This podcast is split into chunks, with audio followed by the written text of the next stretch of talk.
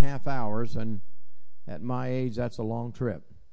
And uh, I got off the bus and went to get my bag, and they said, You have to have that little ticket that I gave you when you got on the bus. Now, I hadn't gone anywhere. I've been sitting on the bus, and my bag was two feet below me. But uh, they wouldn't give me the bag without that little ticket, and it was about the size of a, you know, what you get at the Chinese restaurant, that little. And I started searching in pockets, and I could not find the ticket. And the guy looked at me very adamant, and he said, I'm not giving you the bag without the ticket. And there was another guy come around the bus, and these are big two story buses. They're very, very nice. Um, nothing like our buses. They are they're deluxe.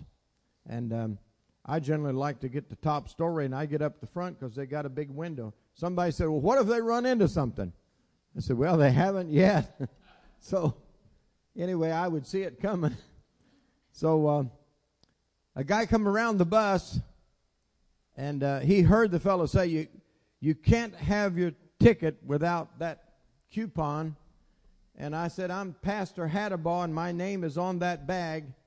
And the guy said, "Give him the bag." Said he baptized me some years ago. I know him. so here in a city of a million people, a man walks up and said, "I baptized him." I felt pretty good about that one. Well, praise the Lord. Would you stand with me very briefly? Grab your Bible and let's get ready to have church. And not that we're not having church, but we're going to have some more. In Genesis chapter 12, I spoke to a man one time. Have you read the Bible? He said, I've read that Bible through from generations to revolutions. so, well, the book of Genesis, chapter 12, and I'm going to read just a verse or two. Okay, with me?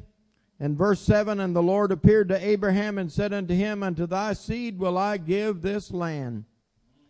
And there he built an altar unto the Lord, who appeared unto him. And he removed from thence unto the mountain on the east of Bethel, and he pitched his tent, having Bethel on the west and Ai on the east. And there he built an altar unto the Lord and called on the name of the Lord. Father, we're grateful tonight for this privilege to preach your word. I pray that you will anoint the ears of the hearers and these lips to bring things that will be of eternal value. In Jesus' name, everybody said amen. amen. Praise God. The Bible speaks of very uh, outstanding men. When you think of Abraham, you think of the father of the faithful. Uh, what's the first word that comes to mind when you think of Paul? Apostle. What's the first word that comes to mind when you think of David? King. That's a very difficult one sometimes. People think of Bathsheba. They think of this, they think of that. I was in New Zealand and I was preaching and I read the scripture in the second book of Samuel, chapter 24, and it said, These are the last words of David that he was lifted up on high. He became a king. And he was the singer of sweet psalms. What a wonderful statement about a man's life. What do they say about your life? I told a man the other day, I looked him in the eye and I said, I wish you would tell me some words that I need to say over you because I can't think of any that are positive. Because you're going to die lost and I'm going to preach your funeral and I don't know what I should say. And he looked at me and he said, I don't like that. I said, You need to hear it because it's the truth and you're going to die lost. You've had so many opportunities and you've rejected and turned aside and you are going to die lost. I wanted to shock him. He turned and walked away. I don't think he's in church yet today. David, they said at his end of his life, he's a singer of sweet psalms. Now, when you think of Abraham, there's some things that mark his life. And um, when you think of Lot, the Bible said that Lot pitched his tent toward Sodom. There's a certain thing called setting a course. Setting a course. How many of you have a GPS? Well, you put that GPS and it gives you a course to take. The first time I saw one really working, I was out in Monterey Bay in California. I was on a boat with a guy that was not a believer. Two or three other men with me were believers. And he showed me that GPS and he said, I'm going to set it on this buoy. And we went out into the sea and it was foggy and what have you. And he said, okay, we're going back to the buoy. And I couldn't see it. And that GPS brought us.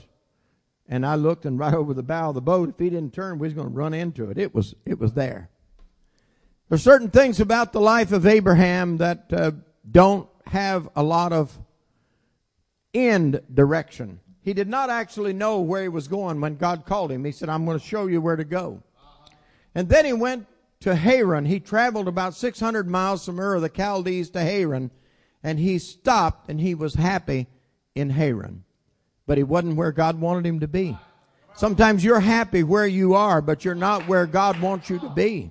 And if you're going to get where God wants you to be, you may get disturbed. Things may not fit. You may have to uproot a little bit. You may have to change some things in your life. Yeah. Is there any water in this facility that could be put inside a container and brought to this pulpit? Thank you. Well, the life of Abraham, if you were to follow it, it uh, is marked. You would see some knee prints in the sand. You would see some piles of rocks. You would see some ashes and possibly smell the smell of a sacrifice of burning flesh. The life of Abraham was marked by altars, and he went here and he built an altar. And he went there, thank you, my brother, thank you, and he built an altar. I guess uh, if I preach according to Brother Tenney, he drank three bottles of water. You notice that he brought me a short. I got the message, that's all right. Abraham would go. Thank you, brother. I'm... Abraham would go to one place, and there he'd build an altar. And he'd go to another place and there he'd build an altar. And he'd go to another place. And if you look that everywhere he went, he built an altar. But this altar here is very, very unique. He built it between two cities. One of them was Bethel. Mm. House of God. House of praise. Bethel. Jesus accompanied them, the Bible said, out to Bethel. You read Bethel in the Bible, it's a place of blessing. It's lifted up, it's exalted. Every time you see Bethel, it's positive, it's good, it's wonderful. Bethel, the house of God. The place that I see Bethel that was not positive was in the book of Ruth. And it said that um, they lived in, what was the city that they left from? They left from uh, Bethlehem Judah. It meant house of bread and house of praise. And they went down into the land of Moab. And later she said, I went out full and I came back empty. If you will read, she left there in a famine. She left in a famine, but she said, I went out full. Sometimes you really don't know how blessed you are until you fall further down the line. You've got to recognize what God has done for you. And so here we are. Bethel is on one side. Bethel, Bethel. Oh, hallelujah. I think of Bethel. I think of praise, adoration, worship, thanksgiving, being lifted up, exalted. But on the other side, the second city that Israel tried to conquer when they went into the promised land. They had so much confidence in the first one. They had so much victory. They had such a great time Oh, this is great. I got the world on the string. You know, I've got it all figured out. But they came to Ai and they were miserably defeated. Now, in your life, there's going to be times when you stand right where Abraham built that altar. Bethel is on one side, house of praise, worship, thanksgiving, house of God. And on the other side is defeat.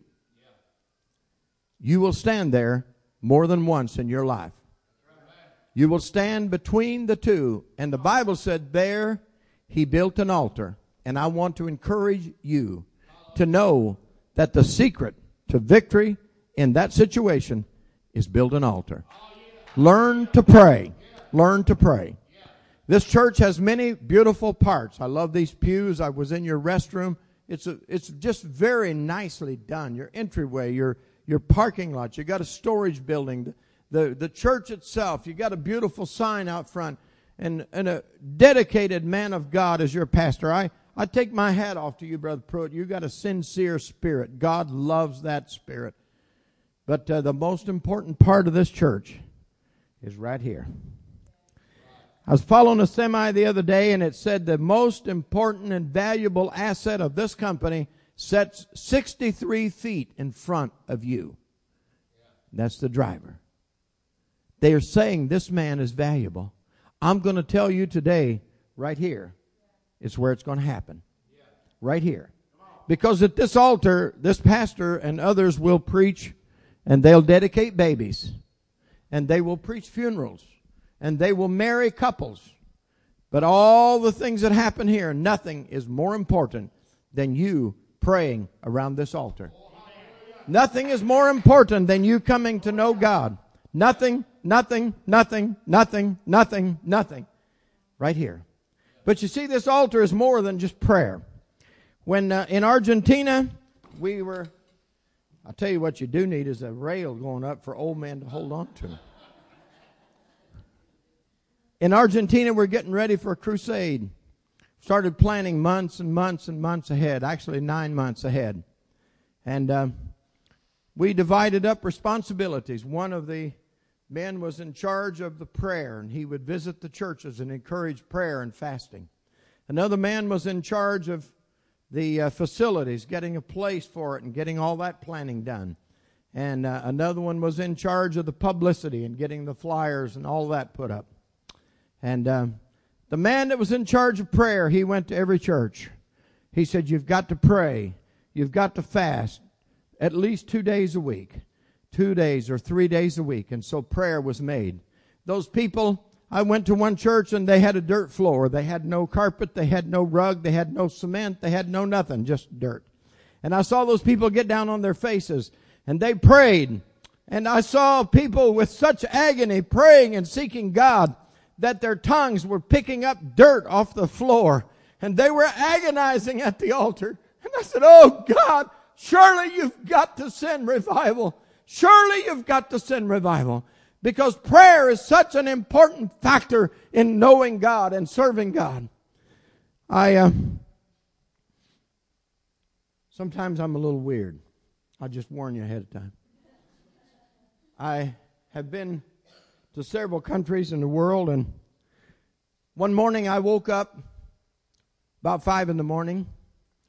I was in Fort Lauderdale, Florida, helping out to build a church there that my son now pastors. Little old rinky dink church. started out at 160 people, and they're pushing a thousand right now. And um, the Lord spoke to me. Just I heard it as plain as I'm. You're hearing me, and said, "I want you to go to New Zealand." And I said, "Wait a minute, Lord. I have never been to New Zealand. I don't know anybody in New Zealand. I don't know how to get there, and I don't have any money." He did not say another word. I didn't hear another thing. Nothing. That's it. Just get ready and go. Well, I have learned a few things in life that when God speaks to your heart, you better obey. So I started getting ready. I went on the internet, started looking. I found a pastor. I said, I believe the Lord's sending me to New Zealand. He said, Come. He said, I'll have a little place for you to stay. And, and uh, I started selling things to get some money to go. I had a Theodore Roosevelt commemorative rifle, a lever action. It had a brass insignia on it that Theodore Roosevelt commemorated. It had never been fired. And I, I guess I loved that rifle a great deal. And the Lord said, You could sell that and get some money for the ticket. So it had to go. I was sad, but not very long because I said, God's got something good. And so uh, I flew to from Fort Lauderdale to Los Angeles, five hours, and I boarded a plane in Los Angeles and I flew 14 and a half hours to Auckland, New Zealand to meet a man that I had never seen before, and hopefully he was going to be there. And uh, I walked around the airport and I saw a man and I said, That's got to be him. And I said, Are you brother Joseph Howard? And he said, Yes, I am. And he said, You're brother Hattabaugh? And I said, Yes. He said, I'm glad you're here. He said, Are you ready to go to work? Now, let me tell you something. I had just flown, you know, two hours in the LA airport, five hours on that plane, 14 and a half hours on this plane. I mean, my feet are swollen, my, my body's aching. I'm, I'm, I'm feeling like I just got out of a sardine can. We sat down and had a cup of coffee, and he put me in a car with a chauffeur and said, I want you to go down to Gisborne. And the trip was supposed to be seven hours, and we took the wrong road, and it was nine hours. And uh, Gisborne is where Captain Cook landed when he discovered the country. Uh, Princess Diana was there. The Queen was there on the 200th anniversary, and I stood where the Queen stood. I was very pious there. And uh, I preached there. But on the way there, on the way, I um, looked over at the gas gauge. Now, we got on the wrong road. I told the brother, I said, the road we're supposed to take is red, and this one is gray. He said, It goes there, don't it? I said, Yeah, but it, he said, Never mind. It was gravel. And then it was dirt. And it went through the mountains. And one place the mountain had caved off, and we got two wheels here and two wheels up on the mountainside. And, and it's 2,000 feet down. And we're going like this. And I looked at the gas gauge and I said, We're out of gas. He said, We can't be. I filled up this morning. I said, We've been on the road now for about eight and a half hours. Well, he said, There's no gas out here. I said, That's pretty evident. We hadn't seen a house, we hadn't seen anything. I looked at the map and I calculated and I said, We are 25 miles to the next place and that gas needle is not moving. It's staying there. Well, I said, The next house we come to, we come to five houses and there was a little creek running. I said, Pull in here. He said, There's no gas station. I said, Pull in here. And he sat there like, you know. I got out and went to the back station. Now, these people are Maoris. They're six foot plus, six foot six. I, I stood beside 16 year old young people that were six inches taller than I am. And uh, they got shocks and shocks of real thick black hair, and they most of the men got it tied in a ponytail behind their head. I went to the first place way in the back, and they said, No, we don't have gas. Get on out of here. And the next place, they didn't even answer the door. And the third place said, Well, there's a guy up here that's got a generator, and I think he went to buy some gas, and he might have gas. So I went to the next house, and there you don't just walk up and knock on the door. You stand outside and clap your hands. And uh, they come out, and if you're accepted, they do a funny thing. They stick their tongue out at you. Everybody stick your tongue out. That means you're welcome. Now, it doesn't quite mean the same here. And this guy come out of the house, he had an American type haircut. He started wringing his hands and he smiled and he said, You think you're lost, don't you? I said, I am lost, mister. He said, No, you're not. He said, Let me tell you something. He said, I have prayed for several years that God would send somebody to my village to preach the gospel, and He sent you. Now, I hadn't even said a word yet. And I just stopped and I said, God, you're bigger than I can even imagine. And I shared with the gospel as much as I could. I pulled out some CDs and I said, Does anybody have a CD player? I had some music CDs and what have you, and some preaching. He said, No, but the next village they do, and I'll get them all together and we will hear it. And so uh, we bought the 20 liters of gasoline and went on down the road. And I said, God, you had a plan. You had a plan. I'm halfway around the world, laying in a little cot and the Lord said, Go to New Zealand. And he's on the other side of the world saying, God, send somebody. There may be a neighbor of yours that's praying, God, send somebody. Just do it.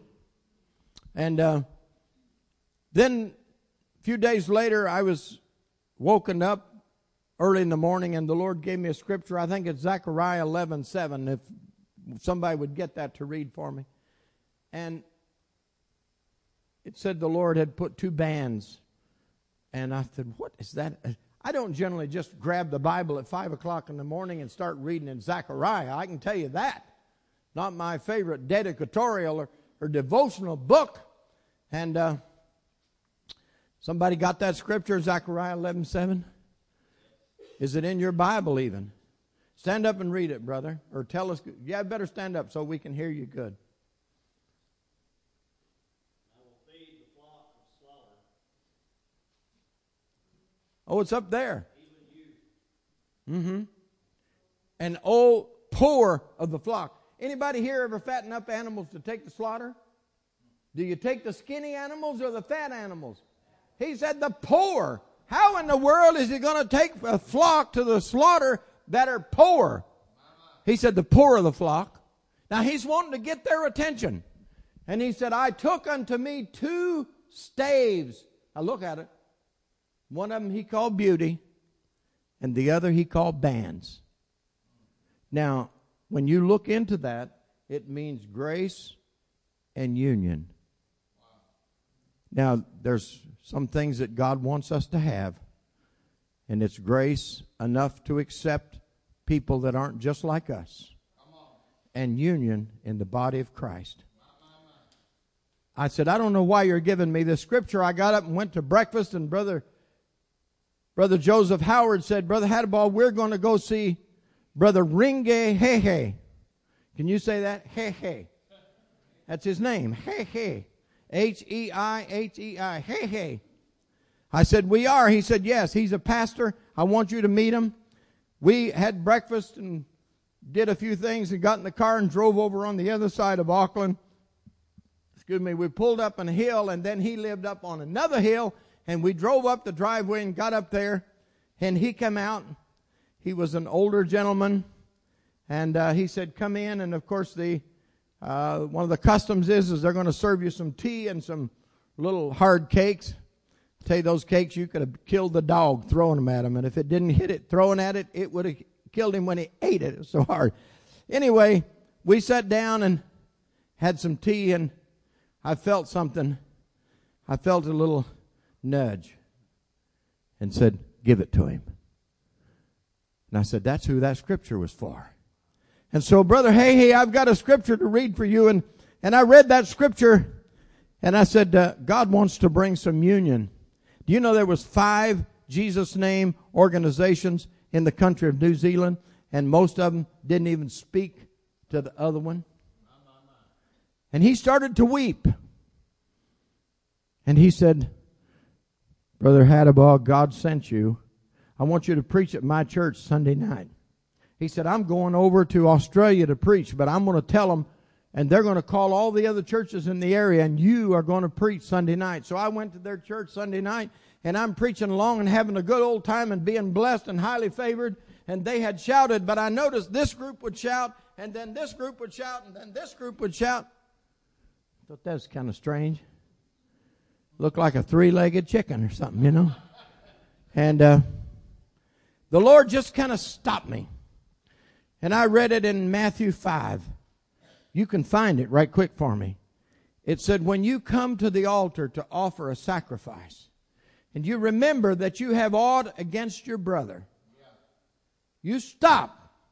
You know, when you come into church to pray and to worship, and the brother touched it tonight, worship is something we offer to God. But when you come to give worship and praise, that's a sacrifice to God. And he said, when you come to offer a sacrifice and you remember, did somebody find that scripture? Which one is it? Oh, Lord, come on now. Come on now. It's Matthew 5 23. Read it. Can we have it on the screen? Matthew 5 Oh man, these guys are good. Therefore bring, when you bring a gift to the altar. Now that altar is a place of prayer. It's a place of worship and it's a place of sacrifice. When you bring a gift to the altar and uh, you remember, you remember that there's something between you and your brother, your neighbor, or your friend or somebody, leave it there. Can you say that? Leave it there. Say it again. Say it like you mean it. Then what you're going to do? You're going to go and you're going to be reconciled. Make it right. Now, I did not know that all those factions existed. I did not know that there was all those feelings. I did not know that the group sitting over here had not spoken to this group over here in 10 years. And, the, and I'll tell you what, the church just went cold. They sat there and they looked at me. And I didn't know what to say. So we began to pray. And all of a sudden, a man from over here got up and he went to a leader of this group over here. And he put his arm around his neck and he started to cry. And he said, I'm sorry. I want to make things right. And there was a spirit begin to break in that service. And they began to worship.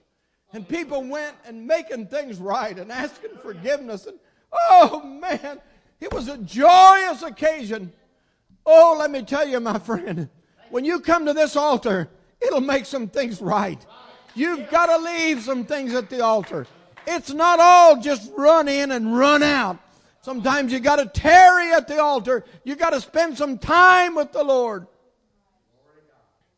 Prayer. Prayer. So important. Learn to pray. Learn to pray. Learn to pray. And then worship. If you're going to worship God, you've got to get a clean heart. You've got to get a clean spirit. You've got to clean yourself out. Amen. Worship.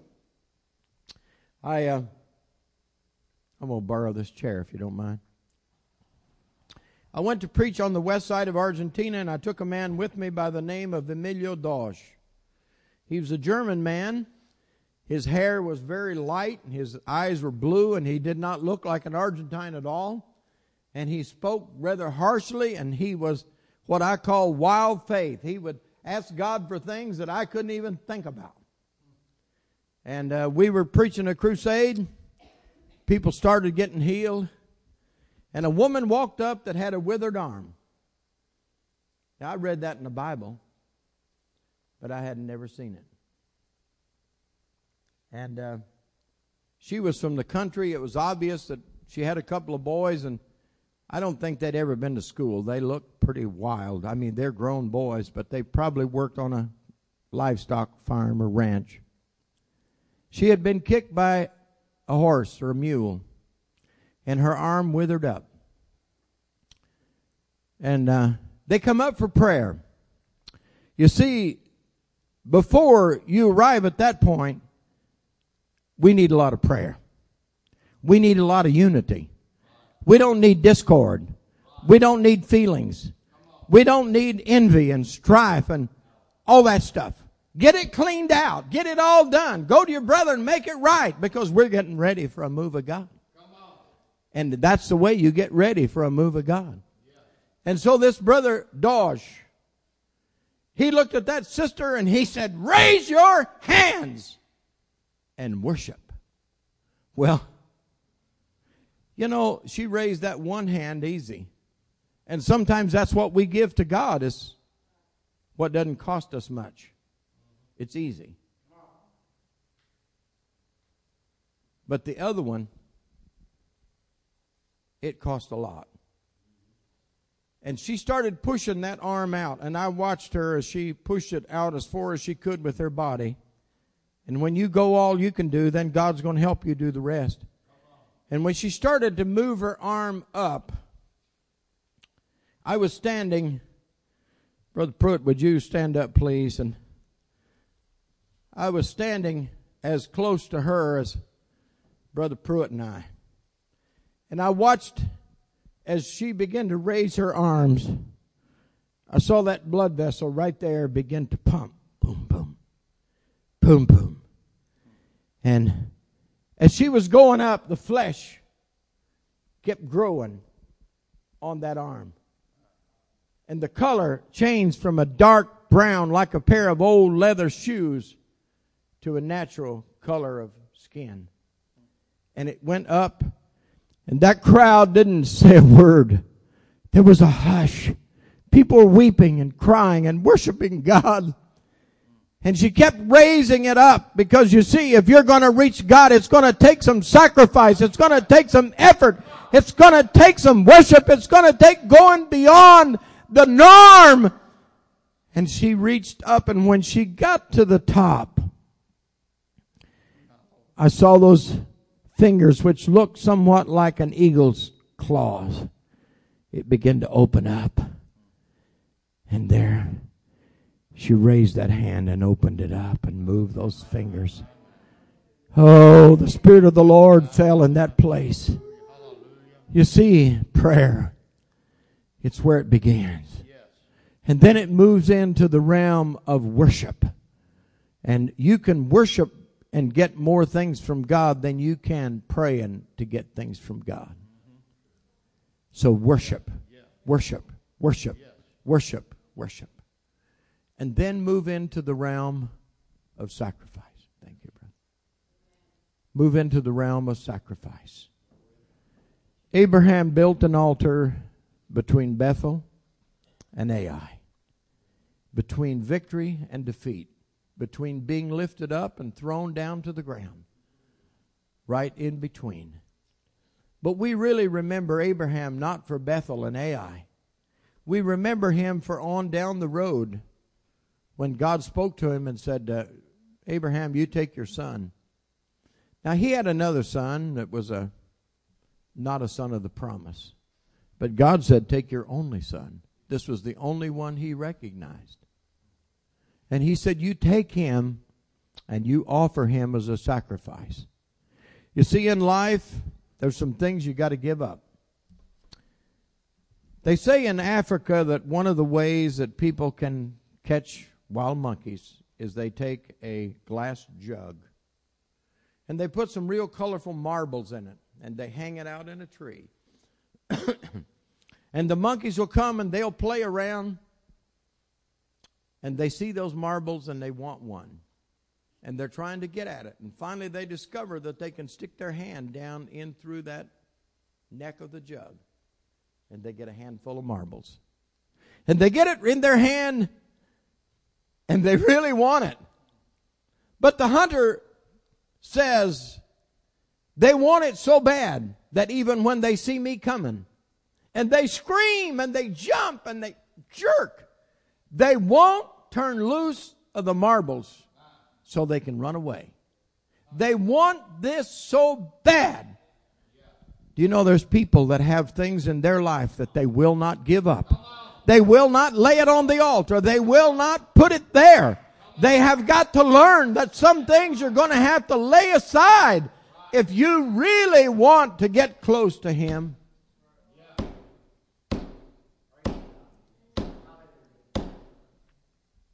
in the book of Exodus, it says, If you would build an altar unto me, don't build it out of hewn stones. He said, Don't lift up a tool upon it. There's some things that God don't want you to change. Somebody said, Oh, you're just making a big deal about the name of Jesus. Let me tell you something. This altar is built out of crude stones. This is the altar that you don't change nothing. This is the altar that he, he took that stone that was hewn out of the mountain without hands. This is the altar that, uh, you did not change one thing. It's the altar the crude stone, the unchanged. You didn't chisel it. You didn't take it off. You didn't add to it. There it is sacrifice. If you are going to attain what God wants for you in your life, you will have to learn the secret of sacrifice. Secret of sacrifice. I was in a service and I watched people as they gave, and I don't generally pay any attention to what people do because I feel like it's between them and God. But I watched a man that I knew about much he earned, and he went up and he put a hundred dollar bill in the offering. It was for a special cause, and and uh, I watched other men that earned about the same amount of money, and they go up and put in a dollar or five dollars. And I said, God, why would this man put in a hundred dollars when that man put in a dollar or five dollars? He said, Well, I spoke to him before to put in 10 and he did it. And I spoke to him to put in 20 and he did it. I knew that I could trust him. And so he told him to put in a $100. Some years ago, I was building a school. It was going to be a school, a church, national offices in Buenos Aires. It was a half a block off of the main east west thoroughfare. It used to be an old social club and we bought it. We rented it for two years and uh, began to negotiate to buy. And they wanted 125,000 American dollars, or that in equivalent. We didn't have the money. I tried to raise some money, and I went around preaching. I went over to East Tennessee, I believe it was Knoxville, and uh, preached in a church there. And uh, the pastor said, I think we should make a sacrificial offering. And he said, What do you folks think? And they said, Well, do all we can. Somebody said, Well, we need to give a $100. Somebody else said, We need to do this. He said, The Lord spoke to me and told me to empty out the treasury. And so they emptied the treasury and they sent a check for over $10,000. And we were able to get over the hump, and I negotiated for this property and they dropped from 130,000 down to 100 and down to 90 and down to 80 and down to 70 and I was offering 30 and they said you haven't moved.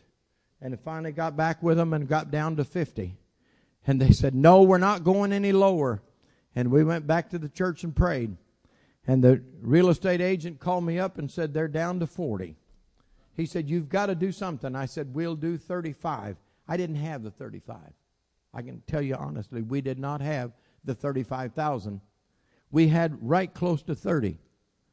And uh, I said, Tell them we'll do 35. And they said, No, no, no. And three or four days later, they called back and said, We'll take it.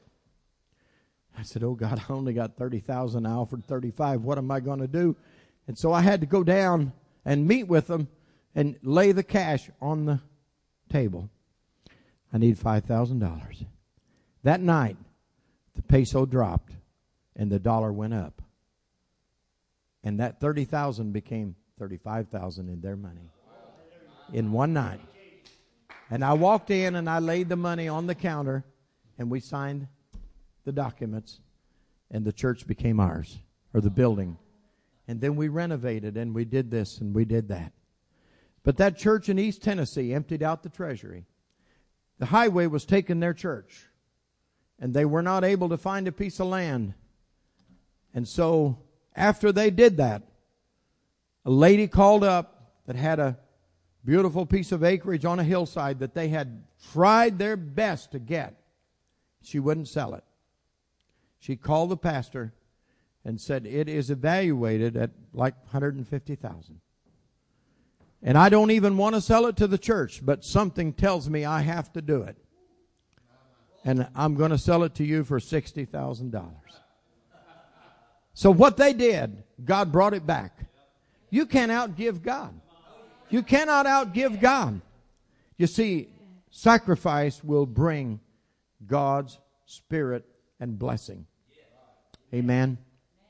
Well, I know I've tired you quite a while, but you see, the altar is such an important place. I preached in Whangarei, New Zealand, which is one of the tip of the North Island, right up in the tip. I preached on a Saturday morning, and uh, they said, You've got two hours. And I preached hard. I was exhausted. And I sat down, and they brought me a glass of water or something. And they sang a song, and they said, Brother Hattabaugh, can you preach again? I thought they was talking about an afternoon service. We'd and I said, Yes, I can preach again. And they said, Okay, everybody sit down. Brother Hattabaugh's going to preach again. and while I was preaching, it came to mind that in that city there were three Jesus name churches, and not one of them could speak to the other one, and they each one of them had a small group of people. And I said, What you really need to do is some of you folks close your church, tell the people to go help out the other church, and go start a new church. And they looked at me, me? I said, You think God's pleased with your little rinky dink stuff? Why don't you go to a new city? Now, I don't want to name no names, but they hadn't started a new church, and there was a missionary there for years, had not started a new church in 10 years. And one of the pastors at the close of the service got up and said, I'm going to resign, close our church, and I'm going to Plymouth, which is way on the western side of the island, and I'm going to start a new church. Oh, Glory to God. Beginnings are small. I have been arrested. I've been thrown in jail. I've been, uh, you know, humiliated, all that stuff. But it's preaching the gospel, and God will bring results. I got stopped by the police on the road, and he said, Well, let me check this, let me check that. And I said, uh, I know why you stopped me because you saw that I was a North American and I'm in a vehicle and you figure I got money and you want some money. Let me tell you what I got. And I start preaching the gospel to him. He said, I don't want to hear that. I said, You need to hear it. And he got a whole line of traffic behind him. They're all waiting to be checked by this policeman. I just kept on preaching. Finally, he said, Get out of here! And I gave him a gospel track and I said, There's another checkpoint down the road and I don't think you're ready to pass it. And I look back and he's reading the track and all those people are still waiting. Well, I got arrested another place, going through a police check.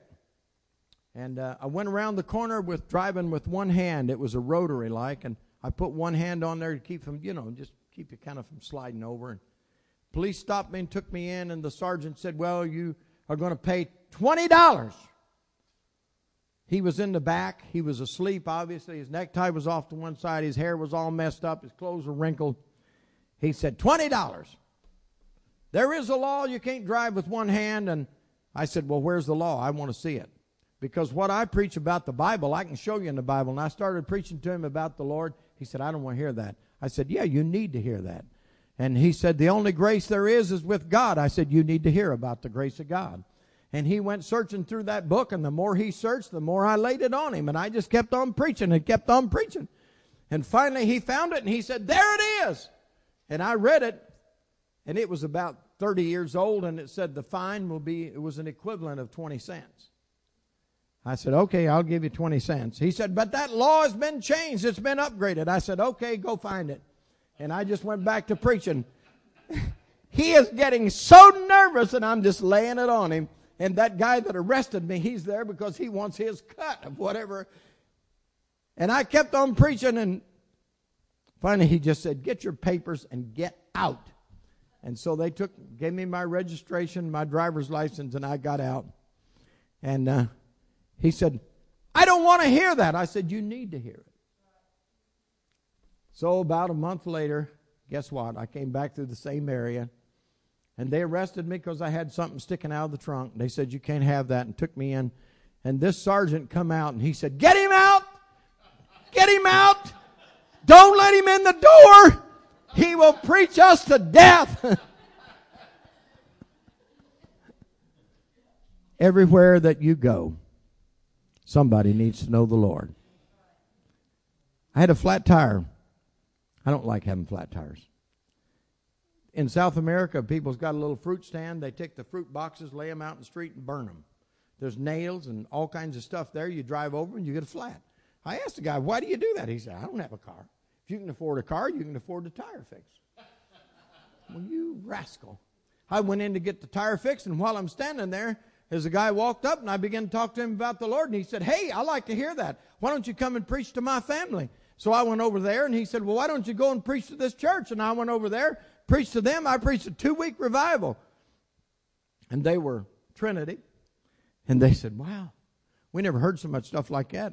Too bad we didn't understand much of it because your Spanish is not very good. and they said, There's another man you need to meet. And so he said, It's just down the road a piece. Let's go see him next week. So I decided to go pick up this pastor, and we, well, that down the road a piece was eight hours drive. And we got to the city, and I said, What's the address? And he said, I don't know. He said, I threw it away. He said, uh, They said it wouldn't be a trouble to find it. Said, It's a tree lined street. Let me tell you something. Every, every street in that city was tree lined. And he said, It's a frigorifico. Well, a frigorifico can be an apple packing or a butcher place or what have you. And there's dozens of them there. And we went down one street. He said, This is it. Went down another street. This is it. Finally, we went down another street and found the place. He said, Oh, this is it. And we drove in and met this man. He was an investigator of brands on cattle. And I found out that he had to know 300 brands by memory.